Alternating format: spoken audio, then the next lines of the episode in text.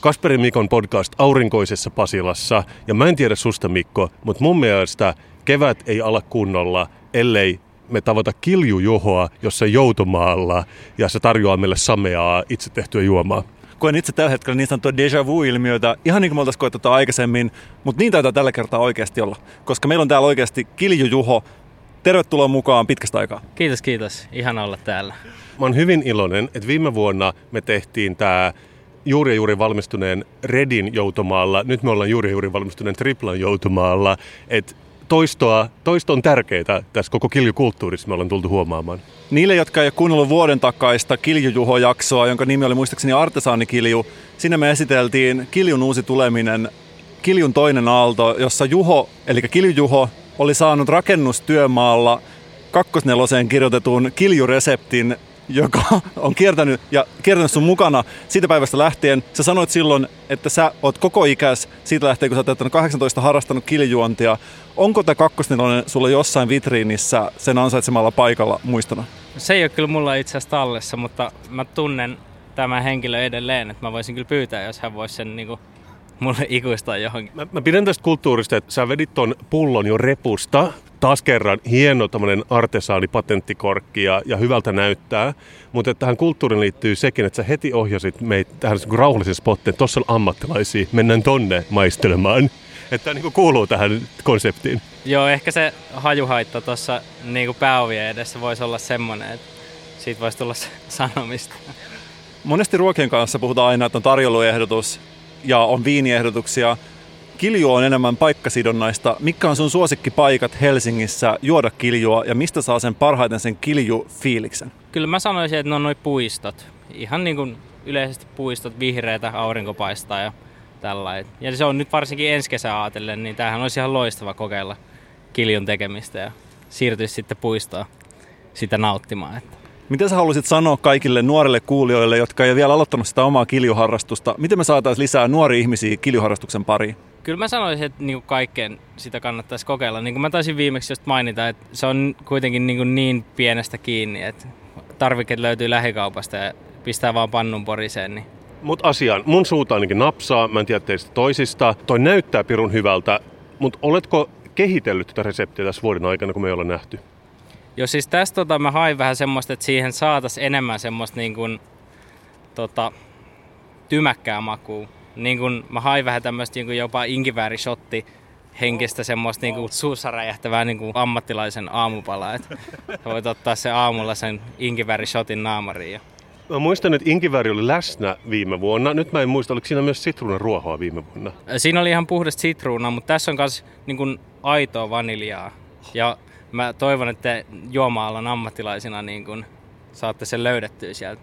Mäkin olen sitä kovasti yrittänyt löytää, mutta mutta ehkä te löydätte sen paremmin. Sulla oli siis, siinä on, äh, luettele vielä ainesosat. Siinä on, onko se sitruuna tänä vuonna? Mitä kaikkea siinä on? Äh, paljon sitruunaa, paljon enemmän kuin viimeksi. Paljon enemmän inkivääriä kuin viimeksi ja sitten on vielä vaniljaa. Ja sitten mä käytin siihen myös tätä ruokasokeria, tummaa ruokasokeria kokeilin ihan teidän ideasta, otin sen, parantelin vähän sitä sokerin laatua niin sanotusti. Wow, me ollaan jonkinnäköisiä kilju-influenssereita toisin sanoen. No näinkin voisi sanoa. Hei, asiaan. Mä olen ottanut mukaan kertakäyttää mukit, koska on koronan aika ja me ei, me ei voida riskeerata mitään. Juho, do us the honors.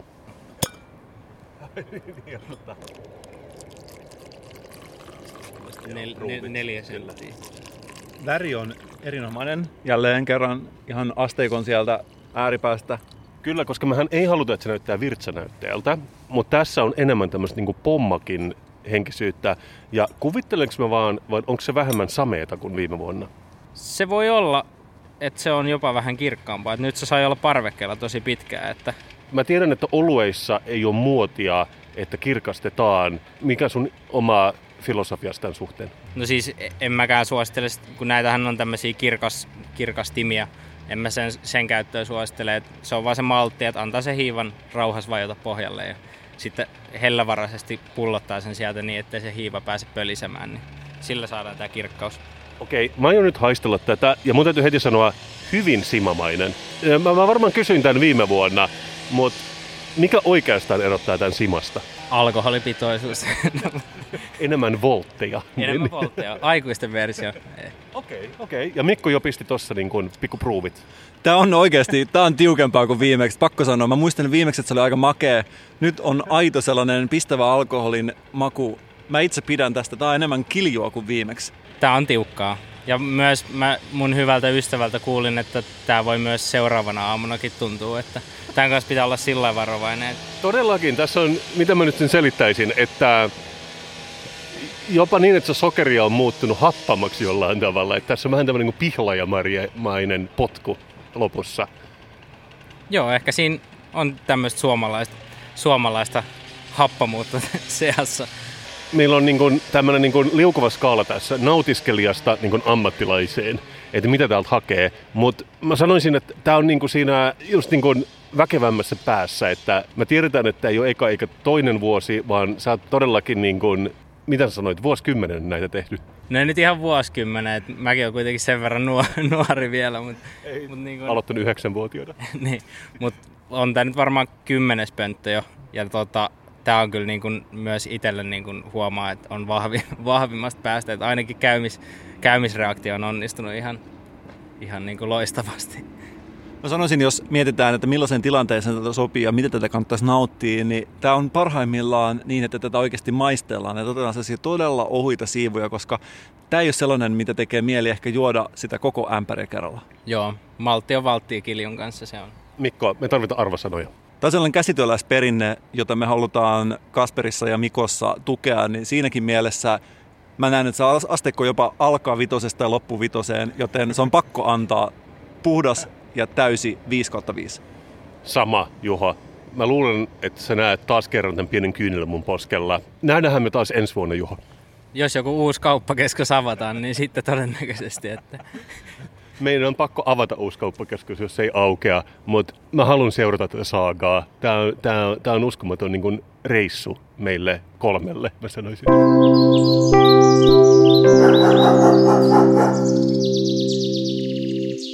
Kasperi ja Mikon podcast, podcast, joka uudistuu jatkuvasti. Ja Mikko, hyviä uutisia. Mulla on uusi segmentti tällä viikolla. Yes. Ja segmenttiä voi tehdä laitasta laitaan, mutta me nyt ei näköjään päästä ikinä irti tästä koronasta, joten mun on pakko vähän viipyä siinä maailmassa. Mulla oli jo jingleä sulle, mutta tämän segmentin nimi on Räppäävät lääkärit ilman rajoja. Tämä liittyy tähän isoon megatrendiin, mistä me ollaan puhuttu, että lääkärillä lopulta on oikeasti liian vähän töitä tällä hetkellä. Ja mä oon kuullut oikeastikin juttua sairaaloista ympäri Suomen. Monet ihmiset jättää nilkkavaivojen takia sen lääkärikäynnin väliin ja tarkoittaa oikeasti, että tuolla hierotaan käsiä yhteen. Mä itsekin olen käynyt tässä yhden lähisukulaisen kanssa lääkärissä ja voin kertoa, että siellä oli oikeasti tilaa. Muutenhan se on vaan mukava, että pystyy keskittyä hommiin, mutta tässä on nämä todella vakavat sivuvaikutukset, eli räppäävät lääkärit. Ilman rajoja. Ilman rajoja. ja, ja Mua kyllä, pelottaa nyt jo, että mitä tästä on tulossa. Sä tuut tykkäämään tästä. Meidän vakituiset kuulijat, eliittikuntille, niin kuin me niitä kutsutaan, ne tietää, että mä oon seurannut tätä koronamusiikkiskenen kehittymistä tässä jo jopa sanoisinko, että parin kuukauden ajan. Mutta nyt mä oon onnistunut niin narrowvaamaan sen downiin, eli mä oon niin valinnut hyvin kapean siivun tätä meidän musikaalista ulottuvuutta, nimenomaan räppäävät lääkärit. Ja mä tuon mukana Mikko tällä viikolla neljä räppäävää lääkäriä ilman rajoja. Ja eka on Clark Fam biisillä Stop Corona. Mä voin kertoa sulle, että mä oon lukenut vähän jo- Dr. John Clark Famista. Ja Dr. John Clark started writing rap song when he was eight years old and never stopped. He's director of occupational medicine at Cornell Health, ja se sanoo tätä health hopiksi. Ja sä luulet, että Clark Fam on mikä tahansa räppäävä lääkäri, mutta silloin todella pitkä track recordi tässä, että jo silloin kun oli Sika-influenssa vuonna 2009, niin Dr. John Clark teki Sika-influenssa-räppiä, ja nyt todellakin se on joku, ilkeä voisi sanoa, että se on jäänyt sille kahdeksanvuotiaan tasolle. Mä en sano niin. Mä sanon, että tällä, tältä kuulostaa Stop Corona. Dr. Clark, treat that beat. Dr. Clark ain't capping. Let's go. Stop Corona, don't be a case. Be careful who gets in your personal space. Don't touch your eyes, your nose, or your face. Wash off the germs, do not leave a trace. Wow. Muusikkona yhdestä viiteen, mitä sä antaisit tälle? Mun ei ole koskaan tehnyt enemmän mieli jättää käsienpesua väliin. Mun on pakko antaa tälle 1 kautta 5. Johtuu myös ehkä siitä, että ne nyanssit ei ehkä toistunut tässä hälyisessä ympäristössä ihan täydellisesti. Mä sanon niin kuin Linnanmäen vuoristoradassa, pidä kiinni hatusta Mikko, koska näitä tulee lisää. Seuraavaksi mulla on räppäävä kirurgiduo, jonka nimi on Bop and Pop. Two fun-loving physicians made a song to help kids learn about the coronavirus. Ongelma on vaan se, että on yksi Fox Newsin klippi. Ja mä oon googlannut Bop and Popin, niitä ei mainita missään muualla kuin Fox Newsin sivulla. Ja mä oon viime päivinä nähnyt sellaisia aika erikoisia Fox News kuvakauppauksia, missä ne esimerkiksi väittää, että on nolla koronatapausta koko USAssa. Joten mä en ole ihan varma, että onko nämä ihan oikeita lääkäreitä. Toisaalta siinä videoklipissä niillä on kirurgin asut, eli tämmöiset scrubsit päällä, joten Pakko olla oikeita. pak- pakko olla oikeita lääkäreitä, ja ne kuulostaa tältä.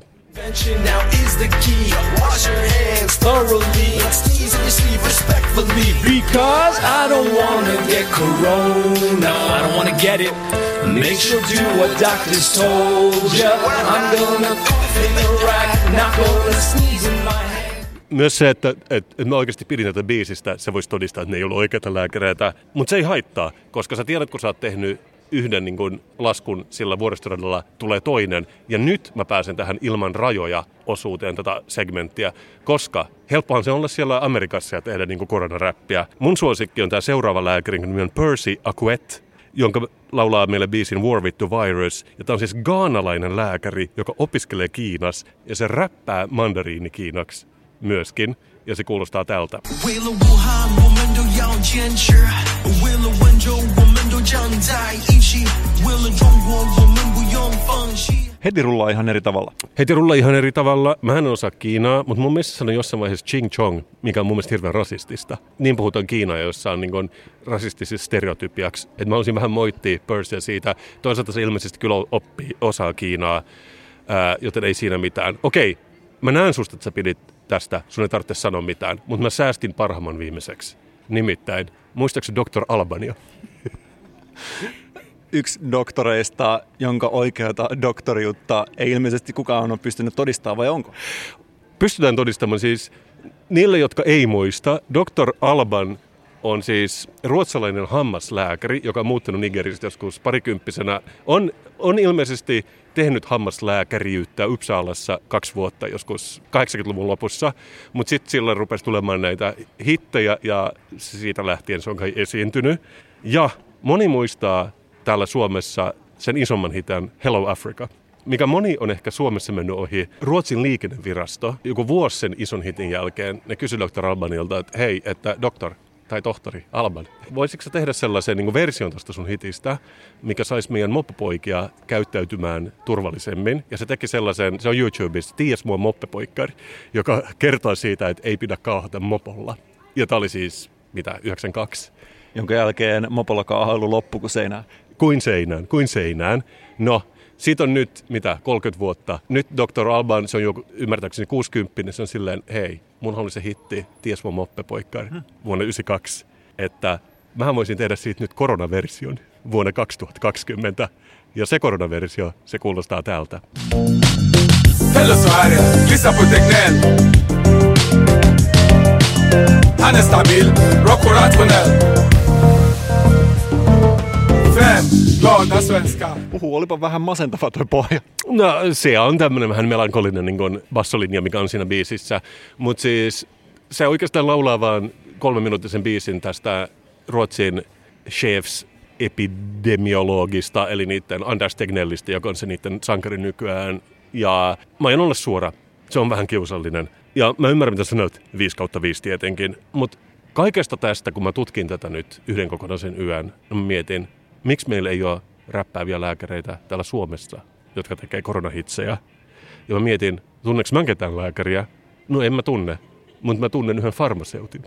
Ja mä ajattelin, että se on melkein niin kuin lääkäri. Tai se ainakin niin kuin tie, on nähnyt reseptipullon joskus. Ja mä kysyin Juliadalta, haluatko sä räpätä mulle koronavastaisen biisin? Mä kirjoitin sille jopa sanat ja se, se kieltäytyi erittäin jyrkästi. Se oli silleen, että se mieluummin kuolee, kun räppää tekee farmaseuttiräpin meille. Joten mulla ei ole nyt soittaa sellaista, ikävä kyllä, mutta mä voin julkaista ne sanat myöhemmin. Mutta mä haluaisin kuitenkin niin reachata ulos meidän kuulijoille. meidän on pakko olla ainakin yksi lääkäri tuolla ulkona, joka kuuntelee ehkä samalla, kun kirjoittelee reseptiä huoneessaan. Sä tiedät, mitä tehdä. Let's do this. Suomi tarvitsee tämän. Siis Mikolle ja mulla, meillä ei ole mitään väliä, mutta musta tuntuu, että Suomi, me tarvitaan oma räppäävä koronalääkäri, niin meillä on meille. Sä tiedät, mitä tehdä. Haittaako, jos on esimerkiksi räppäävä kätilö? Kyllä mä, mä voisin hyväksyä räppäävän kätilön. Tämä on, tää on, tää on hankalaa, mutta tämä on oikeastaan meidän niin avunhuuto. Maailma on täynnä räppäviä lääkäreitä, mutta yksikään niistä ei räppää suomeksi, joten on vain yksi tapa voittaa tämä tauti, ja se on räpin avulla, ja sä tiedät sen. Flashbulb memory. Onko sulle tuttu käsite? Puhuuko tämä vanhasta hehkulamposta, että ne niin kuin hajoaa tosi nopeasti? Et, et muistaa kyllä tavallaan silleen himmeesti, mutta sitten jossain vaiheessa ei- ei läheskään niin pitkään kuin LED-memori. Eli muistaa vaan ne vanhat flashbulbit, eikä muista uusia ledejä. Tosi hyvä yritys, mutta ei kuitenkaan ole kyse nyt siitä. Me Helsingin yliopiston, avoimen yliopiston laitoksella ollaan käsitelty tätä paljon. Ja kyse on siis tällaisesta yksityiskohtaisesta muistista, eli snapshotista. Esimerkiksi, missä olit, kun kuulit 911. Aivan, joo, okei, mä ymmärrän. Pieni semmoinen muistikuva, joka voi olla aito tai keksitty. Kyllä, ja tässä on niin kuin monia esimerkkejä. On tällaisia isoja tapahtumia ja monesti ihmiset saattaa muistaa yksityiskohtaisesti, missä he olivat, kun he kuuli tämän ja mitä tekivät silloin, millaisessa maailmassa elivät. Tällaisia rikkaita yksityiskohtaisia muistikuvia. Tämä on itse asiassa hauskaa, kun mä kuuntelen aika podcastia, kun mä juoksen tai pyöräilen. Ja sitten jos mä kuulen sen uudestaan, mä saatan muistaa sen äärimmäisen tylsän paikan, missä mä olin, kun mä kuulin sen, mutta sillä ei ole mitään merkitystä kenellekään. Mutta nyt mulla on kaikille, meidän kuulijoille ja sulle Kasper, sisältövaroitus, koska nyt mä ensimmäisenä maailmassa koskaan tietoisesti luon flashbulb memorin teille kaikille. Te tuutte muistamaan tämän hetken, missä te kuulitte ensimmäisen kerran tästä Instagram-tilistä, jonka mä aion nyt teille paljastaa. Wow. Pitä... Onko Instagram-tili, mistä mä en tiedä? Tämähän on niin kuin ennenkuulumatonta. Nyt oikeasti pitäkää kiinni housuistanne. Tuutte muistaa tämän hetken ikuisesti, koska on oikeasti olemassa yksi Instagram-tili, joka on korvannut mulle kaikki muut Instagram-tilit tätä ennen ja tämän jälkeen, koska mä en enää tarvitse mitään muuta. Tämä on ainoa sisältö, mitä mä tarvitsen. Ja kyse on tietenkin K-City Market kupittaa. Vanha kunnon K-City Market kupittaa. Yllättävää, että niillä on oma Instagram, mutta mikä ettei. Mä tiedän, sun katseessa on kysymysmerkkejä, ja niin kuin varmasti kaikilla muillakin, mutta kyse on tämän K-City Market kupittaan, joka on kuulemma todella hyvä City Market. Sä olin sanonut, että se on y, hyvin iso osa mun lapsuuttani, koska mä käytin sen melkein joka päivä. Ja mä oon puhunut tästä Instagram-tilistä tosi monelle ihmiselle, ja kaikki sanoo, että kiitos, otan seuraukseen, ja sen jälkeen mainitsevat, että on mut oikeasti tosi hyvä City Market, että siellä kuulemma pidetään työntekijöistä hyvää huolta, ja kuulemma jotkut työntekijät on saanut vuoden lopuksi jonkun lomamatkan palkinnoksi, ja kuulemma tämä City Marketin vetäjä on joku tällainen avokätinen ihminen, joka jakelee esimerkiksi lomamatkoja työntekijöille. Shut the door. Kuulostaa ihan paratiisilta. Tätä tiliä, toisin kuin moni muita Instagram-tilejä, seurataan niin, että sä selailet sitä, selailet niitä postauksia ja katsot, mitä siellä on. Tämä ei toimi niin. Mä tiedän, Kasper, että sä et ole ikinä ollut mikään Instastoriesien ystävä. Se on totta, mä pidän niitä internetmaailman roskakorina, mihin työnnetään kaikki se, mikä ei ole postaamisen arvosta muuten. Varaudu muuttamaan mielipiteesi, koska tämä tili perustuu nimenomaan Instagram-storieseihin ja tämä pitää katsoa äänet päällä Okei. niin, että se tulee hyvästä äänentoistosta, koska tämän tilin vetäjä on jonkinasteinen sosiaalinen media Nero, vai mitä mieltä olet tällaisesta sisällöstä, jota oikeasti tulee joka ikinen arkipäivä tänne Instagram-storieseihin? Lihaosasto tänne pakkaspuolen on tullut vaihteeksi taas uutta ja tämä on nyt järjestetty uudenlaisesti. Eli tuolla on nyt kaikki käristyslihat ja tämmöiset. Ja sitten seasonin parhaat, eli tämmöiset grillaustuotteet löytyy tästä näin heti. Eli on tullut iperiikkopossua, niin vähän muutamaa erilaista ja tämä ensimmäinen kimpale on semmoinen kuin apaniikka. Niin pitää kuulemma luut kasassa. Toinen kimpale on Iperiikon Secreto Primero.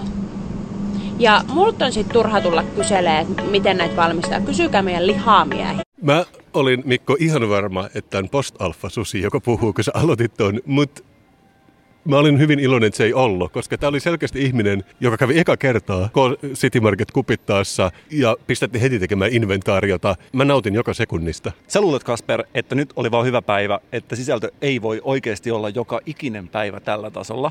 Mä näen, että sä epäilet silmilläs tätä sisältöä. Voiko oikeasti joku pystyä tuottaa tällaista sisältöä joka ikinen päivä? Ja mun on pakko sanoa, että kyllä pystyy. Katsotaan tästä vielä toinen esimerkkipäivä näytteeksi.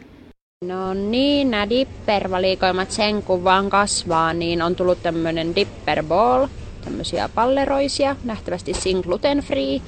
Ja sitten dipperi fruit, vähän niin kuin tommosia toffeemakeissia. Sitten ne karkkiröhnä, ihan niiden dippereiden viereen on tullut tämmöisiä kaiken näköisiä hörskyn mörskyn nammuskeliineja. Niin tommonen, äh, tommonen niin hammastahana tuupis oleva nannaa, sieltä vaan niin tulee jotain litkunannaa. Sitten on tämmöinen tikkari, mihin sä voit dipata sen, eli sitä jauhetta mukana. Sitten on näitä tämmöisiä metripurkkia, kun on semmoisessa rullassa, niin erilaisia purkkarullia. Öö, maistoin näitä muuten sit viikonloppuna ja on sit ihan sairaan hyvää, että jos on makian nälkä. Vau, tähän on siis taidetta. Mä tiedän, että jossain Norjassa on semmoista slow tv että joku juna ajaa, ajaa lumisen Norjan halki ja se lähetys kestää joku 12 tuntia, mutta tämä on melkein parempi. Mä oikeasti etsin ennen tätä poddausta paikallisesta Citymarketista röhnähyllystä dipperballeja, koska mä ajattelin, mä en tiedä mikä on suomenkielinen nimi näille dipperballeille, ehkä dippersäkit. Ja, joo, tai dipperkulkuset. dipperkulkuset. mä etsin ihan oikeasti näitä, mutta en löytänyt. Mä en tiedä, onko dipperballsit joku tällainen kupittalainen erikoisuus, jota löytyy ainoastaan sieltä, mutta oikeasti olisi tosi siistiä kuulla, että missä dipperballseja myydään, että me voitaisiin maistella niitä täällä ja pistää ne dipperballsit suuhun esimerkiksi viikon juoman yhteydessä joku päivä. Mutta oletko sä ennen oikeasti kuullut, että makeisista, eli nannoista, niin kuin tämä sanoo, puhutaan röhnänä. Eli tämä sanoo... Ah, siis mä en edes ymmärtänyt. Siinä äh, screenissä luki röhnähylly, mutta mä oikeasti luulin, että se tarkoitti vaan jonkinnäköistä roskaa. Joo, ei kun tämä oli mulle ihan uusi olisi pitänyt tietää, mutta vaan taas yksi syy, miksi mä todellakin en seurata tätä accounttia. Mä luulin aluksi, kun tässä puhuttiin röhnästä, että siinä on joku suomalainen uusi Nordic Noir TV-sarja. Komissaari Röhnä. kuulostaa oikeasti, mikään ei kuulosta enemmän Elisa alkuperäissarjaa, uusi suomalainen, suomalainen Nordic Noir, kuin komissaari Röhnä. Wow, wow, wow. Voisiko tämä rikos tapahtua kupittain City Marketissa yöllä, kun kukaan ei ole paikalla. Voisiko siihen liittyä dipperkulkuset? Voisiko sen ruumiin haudata sen viereiselle siirtolapuutarha-alueelle? Voisiko siinä olla muovikelmuun pakattua lihaa käytävällä yhdeksän? Voisiko sen ruumiin palotella, laittaa tähän ja sitten tämä tulee aamulla ja luettelee kaikki ruumiin osat? Voisiko komisaari Röhnä puhua aitoa Turun murretta ja päivittää päätökseen K Market kupittaan Instagram-storissa? Mikko, tämä tekee itsensä, tämä Nordic Noir-sarja. Mä voin just kuvitella, että, että samalla sillä innokkuudella, että kui meillä on ihmisen kylkiluit täällä meidän pakastimessa, niin on se niin, niin, niin paljon ihmeellistä. Ihmisen valottelus tulee hirveästi röhnää. Tämä on, mä, mä, mä oon ihan tosissani, tämä on inspiroivinta, mitä mä oon nähnyt vuosiin. Mutta tämä avaa toisaalta tämmöisen portin, koska mä tiedän, että City Markettia on tässä maassa aika paljon. Että jos jokainen Suomen City Marketista on näin hyvä, niin mä en ehdi muuta tehdäkään tästä lähtien. Mä en tiedä susta, mutta itse omaa selkäpiitäni karmii tällä hetkellä, kun mä mietin kaikkia asiakkaita, jotka parhaillaankin ovat siellä K City Market kupittaan lihahyllyllä. Mitäköhän lihaa sieltä löytyy? Onkohan siellä varmasti puhtaat röhnät pussissa? Ja ajatteliko sama mitä minä? Meidän on pakko tehdä live-podcast K City Market kupittaessa joka päivä, koska se on maaginen paikka. Terveiset Turkuun. Kaupalliset yhteistyöt kiinnostaa. Mä tiedän, että tämä aihe toistaa itseään, mutta mun on pakko puhua vähän kortsuvirtsusta eli koronaviruksesta vieläkin, Mikko. Mä en voi sille mitään. Ootko se Kasper vähän niin kuin poddaaja, joka tässä vaiheessa kertoo ihmisille, että maailmaa on kohdannut pandemia, uhka, joka on pistänyt koko maailmankirjat sekaisin. Haluatko sä aloittaa viestin tuoja? No sen mä olin jo kuullut. Mutta oikeastaan mä haluaisin puhua siitä, että niin kuin sinäkin tiedät, että koulut avattiin tuossa viime viikolla.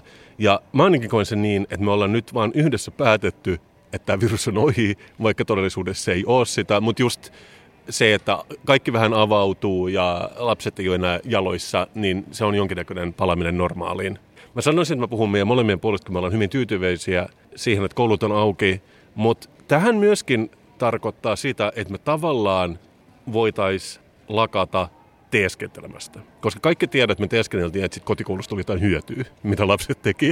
Että ne täytti niitä pikku tehtäviä, mutta se oli oikeasti vain siksi, että ne olisi vain hiljaa muutaman tunnin päivässä. Ja totta kai tämä on opettajakohtaista, mutta mun jäi semmoinen kuva, että se nyt ei ihan vastannut oikealta kouluun, mutta kaikki oli mukana siinä näytelmässä, koska meidän täytyy yhdessä stay safe ja päästä tämän kriisin toiselle puolelle ota keittiön kaapista kattiloita, soita niillä neljä vuoden aikaa alusta loppuun, joka kestää en tiedä kuinka monta tuntia oikeasti. Itse henkilökohtaisesti annan tästä vapautuksen, mutta mun ajatuksissa on ne kodit, jossa tätä vapautusta ei ole myönnetty. Osa näistä kotikoulutehtävistä oli suoraan sanottuna sadistisia. Juuri niin. Hyvä, että mun puolella. Mä haluan full disclosure. Opettajallakaan ei todellakaan ollut helppoa, mutta kuten sanoit, silti. Myös TV-ohjelmat hän on teeskennellyt koko ajan, että se on hauskaa, että tehdään semmoisia TV-ohjelmia, missä ollaan Zoomissa tai Skypeissa tai missä lie, ja on silleen kahdeksan pientä ruutua, ja sitten tehdään semmoista niin suttusta komediaa, missä ei oikeastaan tapahdu mitään. Kuinka vaikuttavana sä Kasper pidät sellaista, että ruudulla on monta pikkuruutua, jossa kaikissa on eri muusikko, jotka yhdessä soittavat jonkun kappaleen etänä. Kuinka vaikuttava astikolla yhdestä viiteen? Sä tiedät vastauksia, mun ei tarvitse vastata tähän. Mä oon yrittänyt katsoa näitä komedioita kuitenkin. Yksi hauska sarja, mitä mä olin seurannut, Stat Let's Flats, teki kahdeksan minuuttisen YouTube-videon. Mä en edes jakso jakaa sitä, se oli niin huono. Mä tiedän, että Parks and Rec, mitä mä joskus katoin, ne, ne teki jonkun tunnin jakson, mutta mä katsoin vain trailerin, se oli mulle tarpeeksi. Ainoa, mikä ehkä toimi mulle, oli Romesh Ranganathanin Ranganation, koska se on vähän semmoinen paneelikeskustelu, mutta bla bla bla. Se teeskentely ei näyttäisi nyt loppuvan ainakaan sieltä maailmassa vähän aikaan. Ja Anna, mä kysyn sulta tämän. Me tiedetään, että tapahtumat siirtyy nettiin ja sitten me teeskennellään, että se on hauskaa. Mutta minkä mahdollisuuden onnistua sä annat sille, että Turun keskiaikaiset markkinat järjestetään tänä vuonna verkossa? Turun keskiaikaiset markkinat.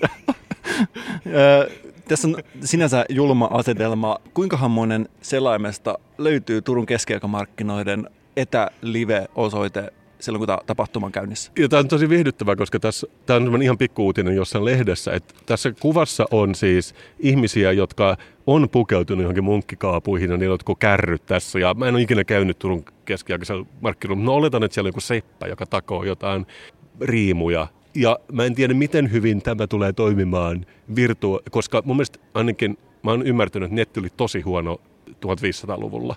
Et silloin oli niin dial-up-modemit ja bla bla bla, Netscape-navigaattor. Totta kai se on hyvä, että ihmiset ymmärtää, mutta mä kuitenkin varovaisesti laittaisin tämän siihen teeskentelykasaan. Okei, ei se mitään. Ihmiset saa olla keskiaikaisessa netissä, jos ne haluaa.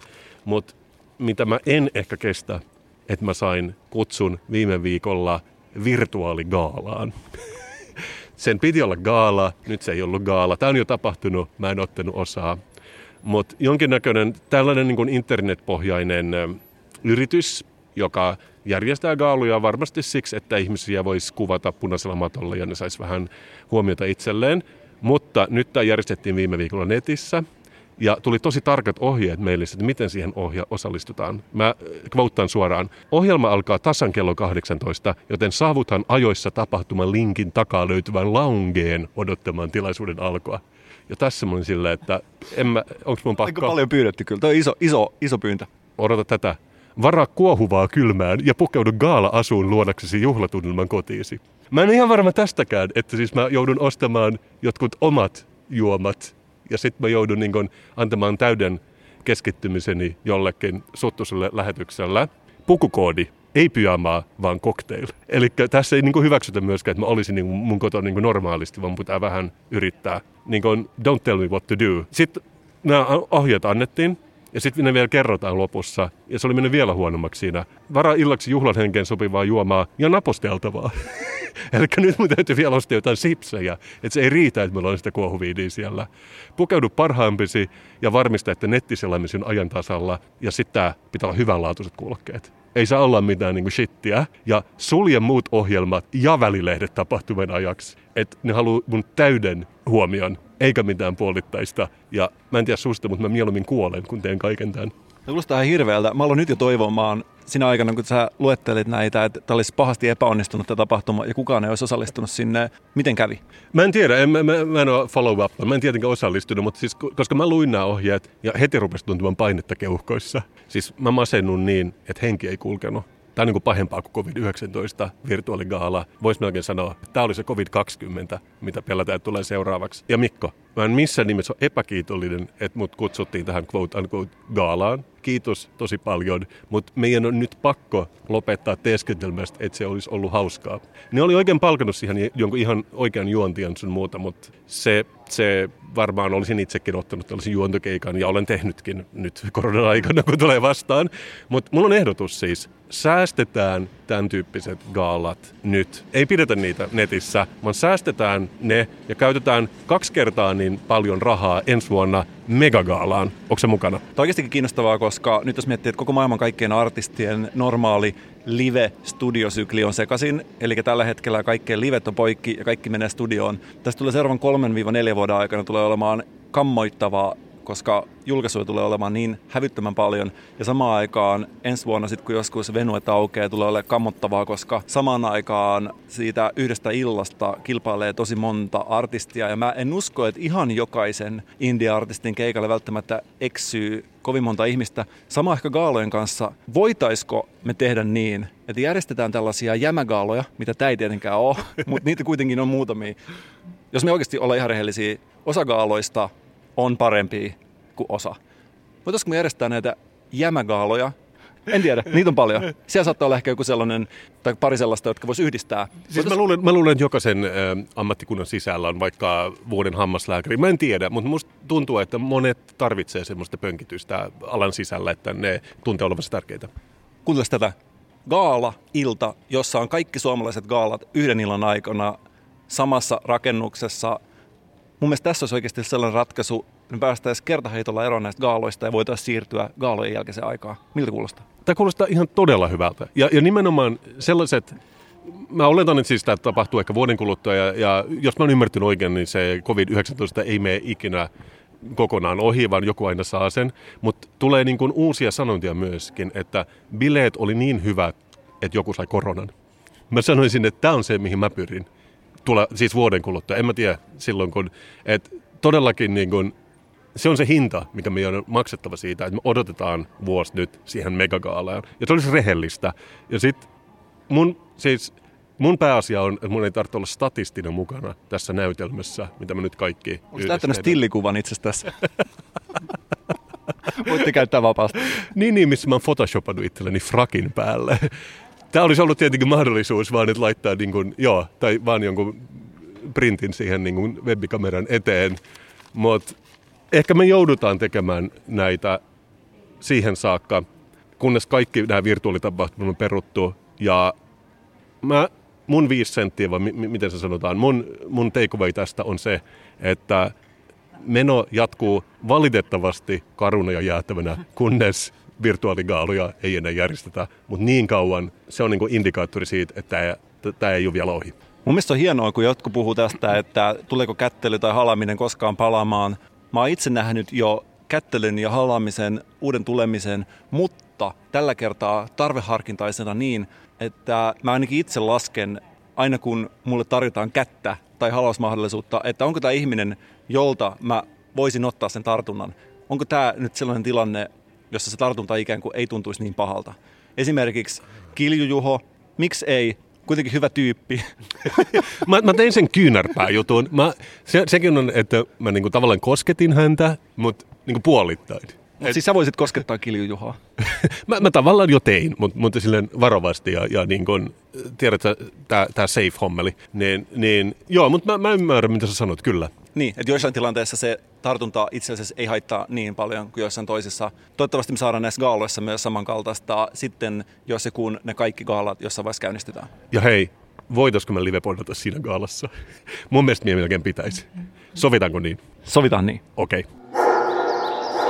Hassu yhteensattumaa, että äijäkin toi tällä viikolla pöytään uuden segmentin.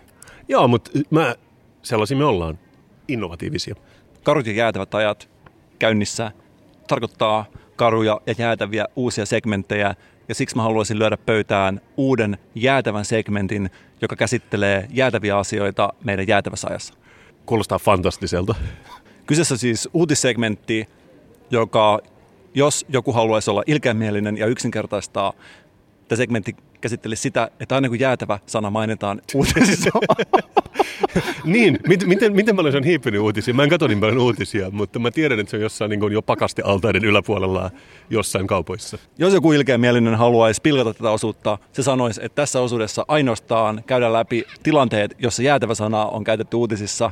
Näin ehkä onkin, mutta joka tapauksessa tämä on uusi jäätävä segmentti, joka käsittelee tätä jäätävää aikaa jäätävästä näkökulmasta. Ja itse asiassa mä tiedän, että meidän eliittikuuntelijat on ainakin lähettänyt minulle näitä uutisia välillä ja mä oon nauttinut niistä suuresti. Joka kerta, kun jäätävä asia tapahtuu, Kasper ja Mikon podcast liikahtaa. Kemin ja Tornion kaupunginjohtajat ovat järkyttyneitä, joskaan eivät kovin yllättyneitä.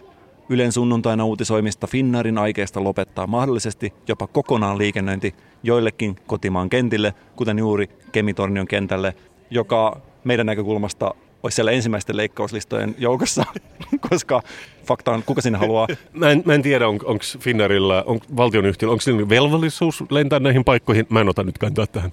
Jos meiltä kysytään, ei välttämättä.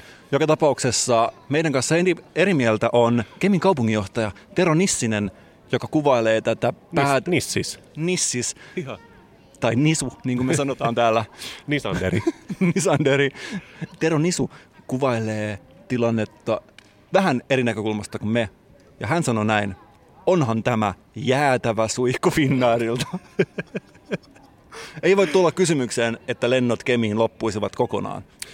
Aivan. Sano taituri, jos multa kysytään, onko tämä referenssi suihkukoneisiin myöskin. Me ei tiedetä sitä, että jos Nisanderi on vähän tämmöistä, niin kuin, vähän niin kuin räppäävä lääkäri, että se todellakin, sillä on, sillä on sisäinen flow, joka vaan niin kuin odotti tätä hetkeä, että se pääsi ulos.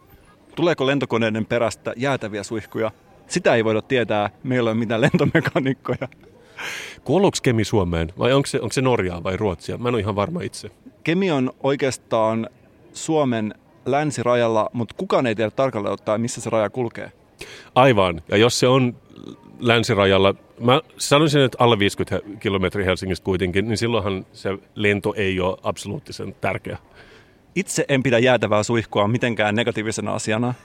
Tykkään ottaa silloin Saunan jälkeen. saunan jälkeen aina silloin täällä jäätävän suihkun. Ja siinä mielessä voisin lähettää terveiset sinne Kemitornioon. Joskus se jäätävä suihku on hyvä ottaa ja se ei ole välttämättä niin haitallinen kuin sitä etukäteen pelkäisi. Ja ymmärrettävä reaktio Nisulalta. Jo- Joskus niitä vaaditaan ja ehkä joku kiinalaisomistajat pistää jonkun Norwegianin lennon sinne. Et varmaan hätä ei edes ole tämän näköinen sit, kun taas päästään lentämään niihin Kemin gaaloihin, mitkä järjestetään ensi vuonna. Me ehdittiin myöskin jo iloita tässä muutama jakso sitten ajasta sportin jälkeen maailmasta ilman sporttia, joka on oikeasti puhdas eikä haise enää hikisiltä harjoitteluvälineiltä. Ne ajat on tavallaan käsissä, mutta jotain vielä kauheampaa on tapahtunut, voisi jopa sanoa jäätävää, koska eräskin TV-kanava on aloittanut näyttämään uusintana vanhoja urheilumatseja. Okei, ja tämä on siis Sub TV, jota mä, mä aidosti luulin, että sitä ei ole enää. Ja tässä lukee jäätävät leijonapelit. Okei, okei. Ja sitten puhutaan jääkiekko, ää, jääkiekkoilijoista Ahonen, Teräväinen, Rantanen. Rantanen. Se on, ne on tyypillisiä tämmöisiä urheilualaan ei, ei yleensä edes ole etunimiä, niin niihin on pakko vaan niin kuin, referoida niiden sukunimillä. Tuohon sopisi mun, mielestä kyllä joukojatkeeksi Strömman ja Pykäri. Niin artistinahan sä oot kyllä käyttänyt tätä sukunimi niin kuin filosofiaa, että siinä mielessähän sä sujahtaisit siihen niin kuin aloituskokoonpanoon aika kivasti. Tämä oli joka tapauksessa uusi segmentti, jäätävä suihku, joka tulee toistumaan joka kerta, kun jäätävä sana mainitaan. Joka kerta, kun joku mainitsee sen, me täällä tullaan puhumaan siitä. Ja toinen pikku asia, mistä mä halusin nimenomaan sun kanssa keskustella, koska mä näin, että sä olit tästä jo itse puhunut hetken. Ja nyt puhutaan tietenkin meidän molempien suosikkikaupungin osasta Lauttasaaresta, eli Lauttiksesta, niin kuin teikäläinenkin tykkää sanoa. Niin kuin kaikki alkuperäiset helsinkiläiset, eli hesalaiset sanoo lauttis. Monet ihmiset hän on sitä mieltä, että Lauttasaari on ihan kuin lohja, mutta kalliimmilla asuntohinnoilla. Näin ei oikeasti ole, koska Lauttasaari on nyt valittu vuoden kaupungin osaksi. Mä näin tämän ja mä olen iloinen siitä, koska et ne saa vähän boostia, koska sähän on myös ollut, sä sanot versio Lohjasta, mä sanon Pirkka-versio Espoosta. Toiselle se on Pirkka-versio Espoosta, toiselle se on Lohja, jossa on kalliimmat asunnot. Meitä on monen junaan ja kaikki meistä tykkää puhua Lauttasaaresta omilla nimillään. Joka tapauksessa joku on valinnut sen vuoden kaupungin osaksi. Saari on kuin paratiisi, arvioi apulaspormestari Rasmiarin perhe. Hmm, missäköhän tämä perhe asuu? Vaikea kuvitella, koska ainoastaan lauttislainen voi sanoa jotain näin jäätävää. Mä sanoisin, että jos mä näen Rasmyarin softshell-takissa, mä tiedän, että se asuu Lauttiksessa. Valinnassa painotettiin tänä vuonna erityisesti kaupungin osan yhteisöllisyyttä, yhdessä tekemistä ja kaikkeen mukaan ottamista toimintaa. Ja mä tiedän, että mä oon ainut ei-lauttislainen, joka on lukenut tämän jutun läpi, ja mä luin nämä perustelut tästä vuoden kaupungin osan valinnasta. Ja täällä muun muassa tällaisia kuin aktiivinen Facebook-ryhmä. Hyvä. Onnittelut sinne Lauttasaareen. Hienoa, että te olette saaneet teidän Facebook-ryhmän toimimaan. Onneksi olkoon. Onkohan tämä siis sellainen niin kuin Lauttasaari osto- ja myytyyppi, että mulla olisi kahvipanno myytävä ja se maksaa kaksi euroa, vain mobile pay käy. Miksi haluat muuttaa Lauttasaareen? Hmm? Yksi syy muiden muassa on aktiivinen Facebook-ryhmä. Se, mutta me nauretaan toisaalta, ne on selkeästi meitä edellä, koska me ollaan käytetty molemmat varmasti Facebookia kauan, mutta se, että niillä on ryhmiä, niin wow, tätä mä en todellakaan tiennyt. Yksi perustelu on myöskin se, että Lauttasaaressa tehdään yhdessä. Ja mä en tiedä susta, mutta mä muistan silloin, kun me asuttiin samassa taloyhtiössä ja siellä oli taloyhtiön talkoita, joissa tehtiin yhdessä pihatöitä. Mä en nähnyt sua ainakaan kertaakaan siellä. Enkä nähnyt myöskään itseäni, koska mä katsoin aina ikkunasta enkä uskaltanut poistua ulos edes viemään roskia. Mä oon joskus miettinyt, että olisiko se moraalisesti väärin palkata vaikka joku ukrainalainen työmies tekemään mun talkoo-osuuden, kun mä katsoisin kahvikuppi kädessä ikkunasta, vai vaatiiko se sen, että mä olen itse niin kuin, kädet jossain niin kuin, ravassa siellä? Mä en ole varma. Mikään ei ole ahdistavampaa kuin yhdessä tekeminen oman kaupungin osa ihmisten kanssa. Nyt se on oikeasti sanottu ääneen ja mä tiedän, että sä oot mun kanssa täysin samaa mieltä tästä. Mutta onne, onneksi olkoon kuitenkin Lauttis. Vuoden graffitikon 2013 mä oon silti aina iloinen, kun joku on vuoden jotain. Muita perusteluja on luonto. Ja mä en tiedä susta, mutta mä en ole vielä nähnyt kaupunginosaa, paikkaa tai maata, jossa ei olisi luontoa. Myös tyypillistä kiinteistön välittäjä lingoa, että jos parvekkeelta näkyy mäntyjä, se on luontoa ja se voi mainita myyntiilmoituksesta. Kun te seuraavan kerran näette videota, jossa ihmiset kahleet jaloissaan noukkii lehtiä ja samaan aikaan selailevat omia puhelimiaan, te tiedätte ja voitte olla varmoja, että kyseessä on lauttislaisten oma jengi, joka keskenään hoitaa talkoita ja samalla päivittää omaa suosittua Facebook-sivua. Eli toisin sanoen paratiisi. Ehkä jonain päivänä asumme siellä. Terveiset Lauttikseen. Mikko, pidä taas kerran hatusta kiinni, koska mä näin poliisihevosen kaupungilla. Sä, milloin sä oot viimeksi nähnyt poliisihevosen? Ne on isoja paskiaisia. Siis todella isoja. Ne on kaksi kertaa niin isoja kuin normaalit hevoset. Onko poliisihevonen ihan samanlainen kuin normaali poliisi, mutta vaan hevonen? Vai onko se poliisin ja hevosen lapsi? Siihen me ei ikinä saada vastausta. Mutta mä jäin miettimään tota. kun poliisi ja hevonen rakastelee. niin, niin tulee poliisihevonen. Mutta mä oon miettinyt, että ne on isoja, ne on mustia, ne hirnoo. Mutta miksi just poliiseilla on vieläkin hevoset vuonna 2020, vaikka kaikki muut on luopunut hevosista jo sata vuotta sitten? Aina kun mä näen hevosen, mua alkaa jotenkin naurattamaan. Sä muistat itse, me ollaan käyty Helsinki Horse Showssa. Kyllä se oli ikimuistoista. Se oli ikimuistosta ja me nähtiin siellä maailman hienoin hevonen, joka maksoi monta miljoonaa. Me nähtiin se, katsottiin silmästä silmään. Tämä hevonen tapittaa sua toisella silmällään, koska hevoset ei voi katsoa eteenpäin, ne katsoo sivuttaen. Ja se, mitä se teki, oli sellaista, mitä mä en unohda ikinä. Hirnahti aivan niin kuin kuka tahansa hevonen, parodioi itse itseään ja sen jälkeen lähti siitä köpsettelemään poispäin. Mä mietin, että oikeasti, jos miljoonien eurojen hevonen on tismalleen samanlainen kuin kaikki muutkin hevoset, mitä mä oon ikinä nähnyt, millainen voi olla poliisihevonen? Niin, ja mä oon kanssa yrittänyt kysyä, että miksi poliisilla on hevosia. Ja monet on sanonut mulle, Kasper, ne on tosi hyviä, kun on mellakka, että sä voit lähettää sinne hevosen, koska ihmiset respektaa hevosia jollain tavalla. Mun mielestä se ei pidä paikkaansa. Just mellakas heittää yhden pienen tiileskiven sen hevosen päälle, se pillastuu heti. Ja sit se on sillä ai, prr, ai. Et, et mä väitän, että se ei voi olla se syy. Ja sitten Katja Stolhan sanoi silloin meille, että hän kutsui meidät tänne hevostapa... Horse showhun. Horse showhun, ja hän sanoi, että hevoset on ihan niin kuin jäniksiä. Ja sitä mä en ole unohtanut ikinä, koska mun mielestä hevoset on aina ollut suuria pelkureita. Aivan näin. Jos olisi mellakka, mä lähettäisin sinne johonkin, johonkin panssaroidun poliisiauton. Sä heität tiiliskiven sen päälle, klonk, ei tapahdu mitään. Ne laittaa sirenit päälle, heittää kyynelkaasua sun päälle. Niin mä ratkaisisin mellakan. Mutta mitä mä tiedän, mä en ole mikään turvallisuusekspertti. Mutta mä oon kuitenkin miettinyt, selkeästi niillä on joku funktio meidän yhteiskunnassa, koska ne ratsastaa tuolla Töölönlahdella niiden kanssa. Se ei voi olla se syy, niin mu- mulla on tulee mieleen, että pitäisikö muidenkin viranomaisten palata taas hevosaikaan. Ja mulla on sulle muutama esimerkki. Oot se kuulolla? Olen. Pidä hatusta kiinni, koska nyt me mennään. Koska mä oon miettinyt, okei, poliisihevoset, mä annan poliisihevoset, ne, ne tuo jonkinnäköistä arvovaltaa poliiselle, mutta kuvittele, että sulle tulee COVID-19. Sä oot tosi sairas. Sä oot niin sairas, että sä et jaksa edes höyrätä juustoa. Sä joudut syömään viipaloitua juustoa. Sä joudut menemään sairaalaan. Sä soitat 112. Pihalta kuuluu hevosambulanssi saapuu. Sitten sä pääset, okei, sulla on COVID-19, se ei ole mikään niin salaman sairaus, me tiedetään se. Hitaampikin kyyti riittää, kloppati, kloppati, kloppati sairaalaan, paranet, tuut kotiin ja sulla on ikimuistoinen hevosmuisto elämäksi. Onko se mun kanssa? Are you with me, Mikko, tämän, tämän kanssa? Jos saman aikaan leijailee hitaasti talven ensilumi ja hevo- hevoskärryssä on pienet pärelyhdyt, mä oon ehdottomasti valmis ottamaan tämän ajelun. Sillä on pärelyhdyt ja talja, Mikko. Ja on lunta maassa, vaikka on kesä. Niin hyvä fantasia tää on. Okei, fantasi numero kaksi. Sun uusi täyspuinen sejalto teidän talous palaa. Se palaa tosi hyvin. Älä edes puhu tällaista. niin kuin se, se, siis pienikin kipinä riittää, ja se roika, roihahtaa liekkeihin. Taas kerran sä soitat 112. Hevospäivystäjä. Palokunta saapuu. Palokuntahevonen saapuu ja sillä on pieni kärry mukana, jos on pieni tynnyrillinen vettä, jolla se yrittää sammuttaa sun CLT täyspuistotaloa. Kumpaa sä katselet mieluummin? Tätä niin kuin heppapalokuntaa vai semmoista niin kuin valtavaa 18-pyöräistä paloautoa, missä on monta kuutiota vettä? Poliisi, eh, palokuntahevosta tietenkin. Sun ei tarvitse vastata tähän. Okei. Okay. Mä, mä näen sun ilmeisesti. Sun ei oikeastaan tarvitse puhua mitään. Skenaarin Marko 3. Sä oot Mikko vältellyt veroja. Sä et ole maksanut sun veroja.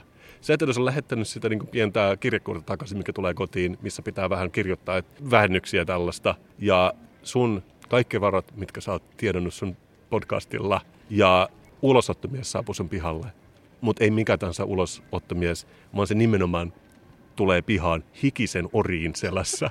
Hikisen mustan oriin, joka seisoo takajaloillaan sun pihalla. Mm. Ja se vaan ottaa saatavansa. Se ei edes kysele mitään. Tähän on varmaan todella paljon miellyttävämpää kuin jos tulisi olla Ford Focuksella sun pihan. Voisi oikeastikin olla, mä varmaan joskus jakanut tämän oman sakkomuiston, mutta oikeasti vaikuut, vaikutuin siitä, miten hienosti poliisit osaa sakottaa ja puhua ihmiselle, joka on tehnyt syntiä. Niin kuin mä itse ajoin punaisia valoja päin vahingossa, silloin tällä voi käydä joku vahinko. Poliisi tulee, pysähdyn siihen ja rauhallisella äänellä sanoo, mites siinä oikein kävi? Eikö se ole just superpatronosoivaa ja ärsyttävää? Joo, mutta siis se oli Joo. jotenkin niin rauhallinen se äänensävy ja se myöskin kysyi multa. Se ei sanonut mitään, se ei syyttänyt mitään, jos sä sanon, että ajat päin punaisia. Mä olisin heti tietysti provosoitunut siitä ja sanonut jotain törkeyksiä, mutta kun se kysyi, että mitä sä teit? Mä olin niin rauhallinen ja osaava kuvitella, millainen tämä tilanne olisi ollut, jos tämä olisi seissyt sellaisen sykkivän orin päällä. Tai jos se hevonen olisi kysynyt sen sulta, miten tässä näin kävi? Okei, okei. Mä- Olisin antanut hänelle heti täytetyn veroilmoituksen ja sanonut, että vie kaikki. ja sokeripalan. Mä kuulen, että sä pidät tästä. Ja mä oon miettinyt tätä, että joo, se itse poliisi hevonen voisi olla se sakottava. Mutta mä oon myös miettinyt tätä, että sä tiedät, että on meidän yhteiskunnassa olemaan, olemassa poliiseja, ja sitten on ihmisiä, jotka ei päässyt poliisikouluun, ja ne on vartioita. Ja vartioita ei katsota samalla tavalla ylöspäin kuin poliiseja. Mutta jos ne istuis vaikka hevosen selässä, niin oisko ne arvostettuja, ja mä tiedän, että sanot, ei ehkä hevosen selässä, mutta ponin selässä. Meillä olisi vartioita poneilla kauppakeskuksissa. Voi pojat, ne sais sitä arvostusta siinä vaiheessa. Koska niin kuin me opittiin tästä International Horse Show-jaksosta, poni on oikeasti pieni hevonen ja tässä mielessä vartija on oikeasti pieni poliisi. Kyllä, keskinkasvuinen poliisi, jo, jolla on oikeastaan ei mitkään poliisin valtuudet, mutta samat vaatteet, ehkä eri väreissä. Olisiko oikeasti yhteiskunta hieman parempi paikka, jos kaikkien vartijoiden pitäisi olla vähän lyhyempiä kuin poliisien? Että tehtäisiin tällainen ihan klassinen jako. Lyhyet ihmiset, vartioita, pitkät poliiseja. A- arvoperspektiivi. Mä pidän siitä niin kuin vanhoissa keskiajan, keskiajan maalauksissa. Kyllä. Hyvä näin. Joo. Ja mm, okei, mulla on muitakin idea, niin kuin ensimmäinen Foodora-lähetti, joka tuo ruokaa hevosella, mutta se on liian ilmeistä. Mutta mä yritän vaan Mikko sanoa, että meillä on tämä COVID-19. Mä haluan sanoa COVID-19, koska mä haluan olla niin kuin Nallepuh-frakissa. Että me ehkä, moni sanoo, että me voidaan aloittaa puhtaalta pöydältä tämän jälkeen, kun kaikki firmat on konkurssissa ja muusikot on joutunut tekemään jotain muuta, niin mä ehdotan, että me siirrytään takaisin hevospohjaiseen talouteen. Ja mä tiedän, että sä oot mun kanssa samaa mieltä. Mä oon oikeasti valmis, koska mä pidän hevosista, mikäli mahdollista, vielä enemmän kuin ihmisistä. Miksi ei? Aina mä kysyn myös sulta näin. Kumpaan sä astut mieluummin, koiran kakkaan vai hevosen kakkaan? Jos tässä uudessa hevosyhteiskunnassa me saadaan kaikki kulkea muovipussit kädessä hevosten perässä, mä uskon, että tämä ei välttämättä edes poikkea hirveästi tästä nykyyhteiskunnasta. Ei kun mä väitän, että koska hevoset on vegaania, on todella miellyttävää se, seistä niiden kakassa. Kun tuossa koirat syö lihaa, se haisee, se on inhottava se niiden kakka. Että mä luulen, että tämä olisi suuri parannus meidän yhteiskuntaan, jos me vaihdettaisiin vaan kaikki koirat hevosiin. Ne on vähän isompia, mutta ne toisaalta syö kasviksi, joten se energian, kokonaisenergian kulutus olisi varmaan yhtä paljon. Mun mielestä tämä viimeistään päättää se asian, että meidän pitäisi siirtyä tähän uuteen aikakauteen. Ja mä uskoisin, jos- jos sä oikeasti kysyisit hevosilta tästä asiasta, vastaus olisi yhteen ääneen. Kyllä. Siis mä maalaan sulle nyt vähän tämmöistä kuvaa. Huumehevonen satamassa, kun sä tuut Viking Lineilla Katajanokalle. Just siisti, jos multa kysyt. Ainoa ongelma on se, että jos hevoset pystyy saamaan COVID-19, niin silloin mä otan raincheckin tähän. Mutta eikö sekin ollut joku myytti, että koirat pystyy saamaan sen? Ja jos koirat pystyy saamaan ja hevoset ei, niin sekin päättää sen asuan. Sä tiedät, on ollut paljon puhetta niin kuin vaikka sähköautoista, että ne mullistaa meidän koko yhteiskunnan, mutta niitä on oikeasti joku yksi prosentti kaikista autoista tällä hetkellä. Vastaus tähänkin on hevoset. Unohdetaan sähköautot ja vaihdetaan kaikki autot hevosiin. Koska jos sähköautoissa niissä halvemmissa se, että sä et pääse kovin pitkälle, että sun pitää ajaa kaupungin sisällä, mun mielestä hyvin pystyy liikkumaan kaupungin sisällä hevosella. Mun mielestä mä oon niin vakuuttava, että mä, mä, mä vakuutan itseni tässä koko ajan. Ja myös se, että jos joku meidän kuulijoista tuolla ulkona, vaikka se räppäävä lääkäri suunnittelee vallankumousta, niin mä sanoisin, että nyt on se oikea aika. Me halutaan oikeastaan sanoa, että älkää odottako, vaan nyt kun yhteiskunta on muutenkin polvillaan, niin se kannattaa tehdä.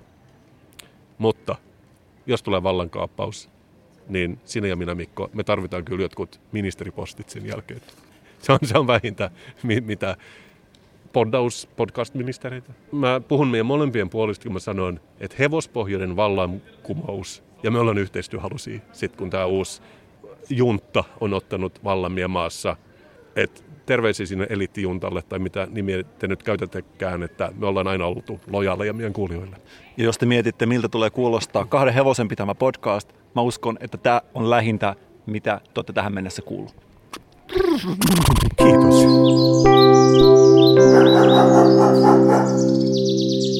Poikkeusaikoina, nyt kun ihmisillä on paljon ollut enemmän aikaa, käsityöt ja itse tekeminen on noussut uuteen kukoistukseen. Jo aikaisemmin oli artesaanikulttuuria joka paikassa, nyt sitä vasta onkin joka paikassa.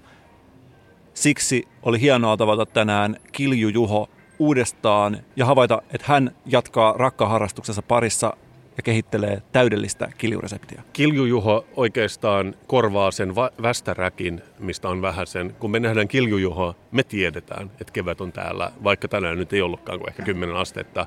Mutta se on Juhon iloinen nassu, tekee muhun joka vuosi hyvän vaikutuksen. Mä itse, niin kuin monet muutkin, rakastavat ennustamista ja mulla onkin koko aika kainalossa tuomiopäivän pasuna, jota mä silloin tällöin puhaltelen. Nyt, kun festivaaleja ei kesällä ole, ilmestyskirjastakin voidaan lukea, että varmasti ihmiset tulee kerääntymään rannoille ja juomaan omia juomiaan. Mä uskoisin, että kilju sopisi todella hyvin tällaiseen hetkeen, kun aurinko laskee ja kesäilta alkaa taittumaan sinne pimeyden puolelle. Ai ai, ja meidän täytyy varmaan mailata Juholle näin jälkeenpäin, että voitaisiinko me julkaista tämä salainen resepti koska se ei ollut huono. Jumalten nektari, mitä se juotti meille tuossa niin triplan parkkipaikalla. Ja mä toivon, että tämä resepti, niin kuin alun perin olikin, kirjoitettaisiin kaksi kertaa neljä höyläämättömään mäntylankkuun, josta sen parhaiten pystyisi lukemaan. Tai ainakin se pitää photoshopata sinne taustalle. Tämä on joka tapauksessa ollut Kasperi Mikon podcast. Me ollaan, mä olin iloinen, että meillä on perinteitä nykyään. Jotkut asiat, ne tuntuu turvalliselta, kun ne toistuu näinä karun jäätyvinä aikoina. Esimerkiksi se, tämä kiljumaistiaiset avaa kesäkauden. Mutta ennen kuin me lähdetään, myös hyviä uutisia, Mikko. Sä oot varmaan kuullut Suomen suositummasta streetwearista. Meidän yhteinen vaatebrändi. Arvaa mitä, sit on nyt dropannut toinen batchi.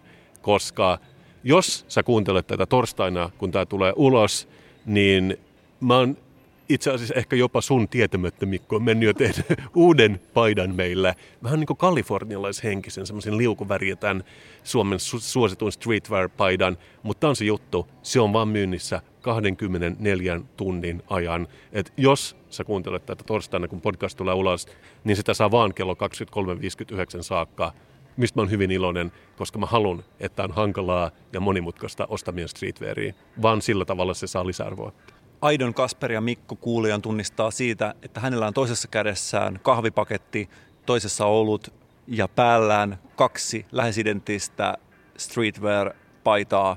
Nämä fanituotteet on ainut tapa viestiä sitä, että on kuunnellut meidän koko back-katalogin läpi.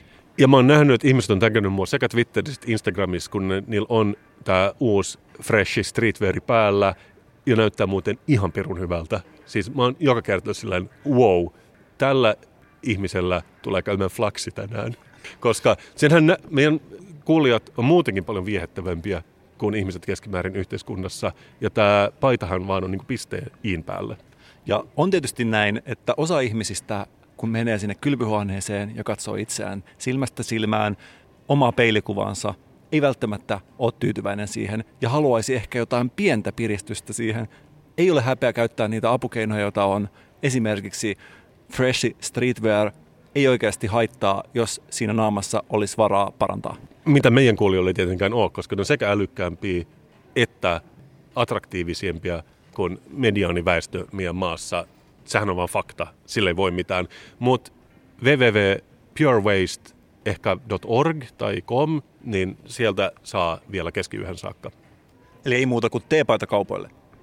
Koronan aikana kannattaa ostaa niin paljon kuin mahdollista niin kuin kaikki muutkin yhteiskunnassa sanoo, että me ei sanota osta lahjakortti, me sanotaan vaan, että tee itsestäsi paras versio, mitä pystyt, tee se meidän avulla. Onko tämä nyt Kasper ja Mikko haluavat, että sinä olet paras versio itsestäsi.